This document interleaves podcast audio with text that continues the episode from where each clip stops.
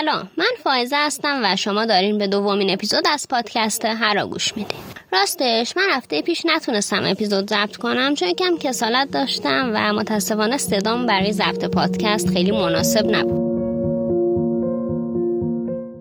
نمی‌دونم شما کی دارین صدای من رو میشنوین. ولی این روزایی که من دارم این اپیزود رو ضبط می‌کنم به خاطر حادثه متروپول آبادان ما داریم روزای خیلی دردناک و ناراحت کننده ای رو پشت سر می‌ذاریم. من به نوبه خودم. این مصیبت بزرگ رو به همه اونایی که این روزا پر از غمن به خصوص خانواده که از رو تو این حادثه از دست دادن تسلیت میگم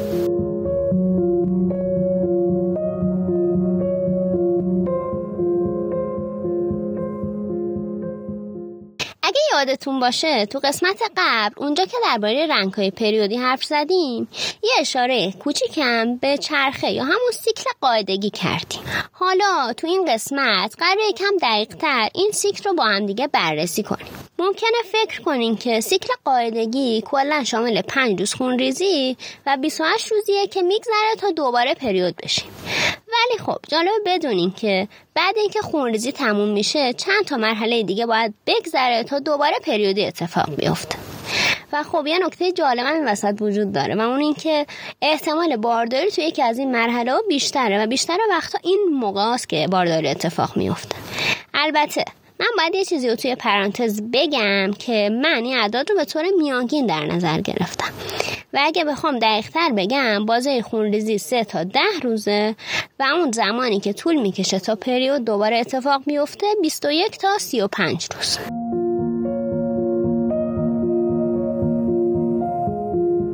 کلا هر سیکل مایانه 28 روزه که شامل دو تا مرحله میشه.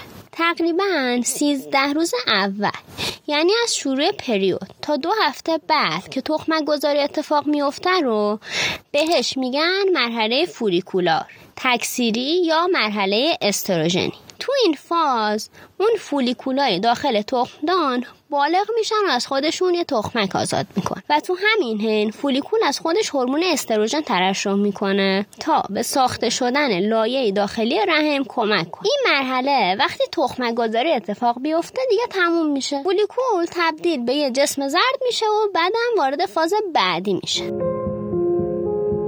فاز بعدی که اسمش فاز لوتئال جسم زرد یا پروژسترونیه از روز 15 همه سیکل شروع میشه و تا 28 ادامه داره. یعنی از زمان تخمک گذاری تا شروع پریود بعد. این فاز با ساختن جسم زرد شروع میشه که یا آخرش به بارداری می‌رسه یا همین که کلا از بین میره. تو این مرحله بدن هنوز آمادگی بارداری رو داره. به خاطر همینم هورمونای مرتبط با اون آزاد می‌کنه و همچنان منتظر لقا هورمون اصلی این مرحله که مقدارش هم خیلی زیاده پروژسترونه به خاطر همینم بهش میگن مرحله پروژسترونی اگه لقا اتفاق نیفته بدن اون لایه داخلی رحم رو که فاز قبلی ساخته بود خراب می‌کنه. و اینطوری میشه که خونریزی اتفاق میفته و دوباره روز از نو روزی از نو.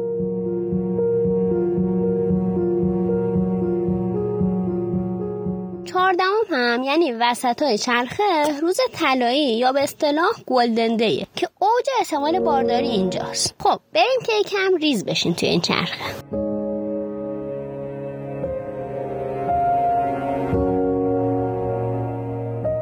تکلیف اون پنج روز اول که معلومه. خونریزی داریم و احتمالا آخراش لکبینی که اسمش هم همون جوری که هممون می‌دونیم. قاعدگی پریودی یا همون عادت ماهیان است. بعد اون از روز دوازده تا 16 هم رو بهش میگن سیکل تخمک گذاری این روزا احتمال بارداری نسبتا زیاده که تو اصطلاح پزشکی هم بهش میگن پنجره باروری. تعریفی که من ازش برداشت کردم پنجره باروری یه پنجره روی باردار شدنه. این بازه پنج روز قبل از تخمک گذاری شروع میشه و تا دوازده الا 24 ساعت بعد تخمک گذاری ادامه داره. حالا ممکنه براتون جالب باشه که آخه چرا این اعداد چرا پنج؟ چرا 24 این اعداد رو از روی بازه طول عمر اسپرم و تخمک برداشتن که اسپرم توی بدن پنج روز زنده میمونه در حالی که تخمک فقط 24 ساعت زنده است. ممکنه این حالتی که الان می‌خوام بگم رو شما هم تجربه کرده باشین. ولی خب شاید نمی‌دونستین اسمش رو یا اصلا نمی‌دونستین چیه. حدود پنج الا ده روز قبل اینکه قاعدگی اتفاق بیفته و خونریزی شروع بشه سطح هورمونا بالا پایین میشن.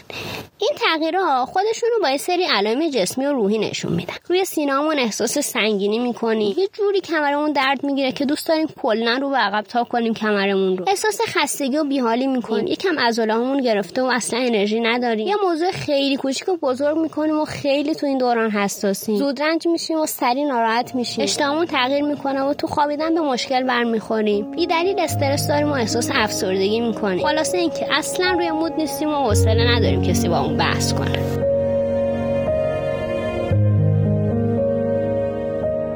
توی اصطلاح پزشکی به این موضوع میگن پریمنسترال سیندروم. یا به صورت مخفف PMS که تو فارسی یعنی سندروم پیش از قاعدگی.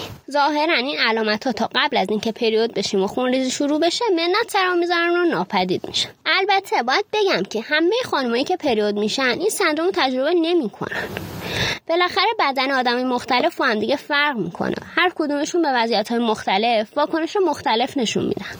ممکنه بعضی اصلا این چیزا رو تجربه هم حتی نکرده باشن. بعضی هم ممکنه این علامت ها رو خیلی شدید یا خیلی کم حس کرده کلا همه تغییرات تو این چرخه از هورمونا دستور می‌گیرن. هورمون هم که الا ماشاءالله مثل ترن هوایی دو در حال بالا پایین شدن. دیگه نگم براتون که کنترل این چرخه دست کیاست که بیشتر از این هرس نخوره. کنترل این چرخه کلا دست چهار تا هورمونه.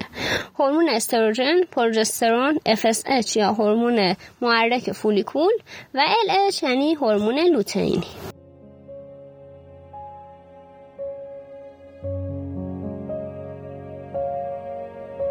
می‌دونم که باید خیلی حواسمون به خودمون باشه مواظب خورد و خوراکمون باشیم ورزش کنیم و یه سبک زندگی سالم واسه خودمون داشته باشیم تا تو این دوران کمتر اذیت بشیم. ولی خیلی مواظب روحتون باشین و تنهاش نذارید حواستون باشه که همه چی سلامتی جسم نیست. راستی آخرین بار روحتون رو کجا جا گذاشتین؟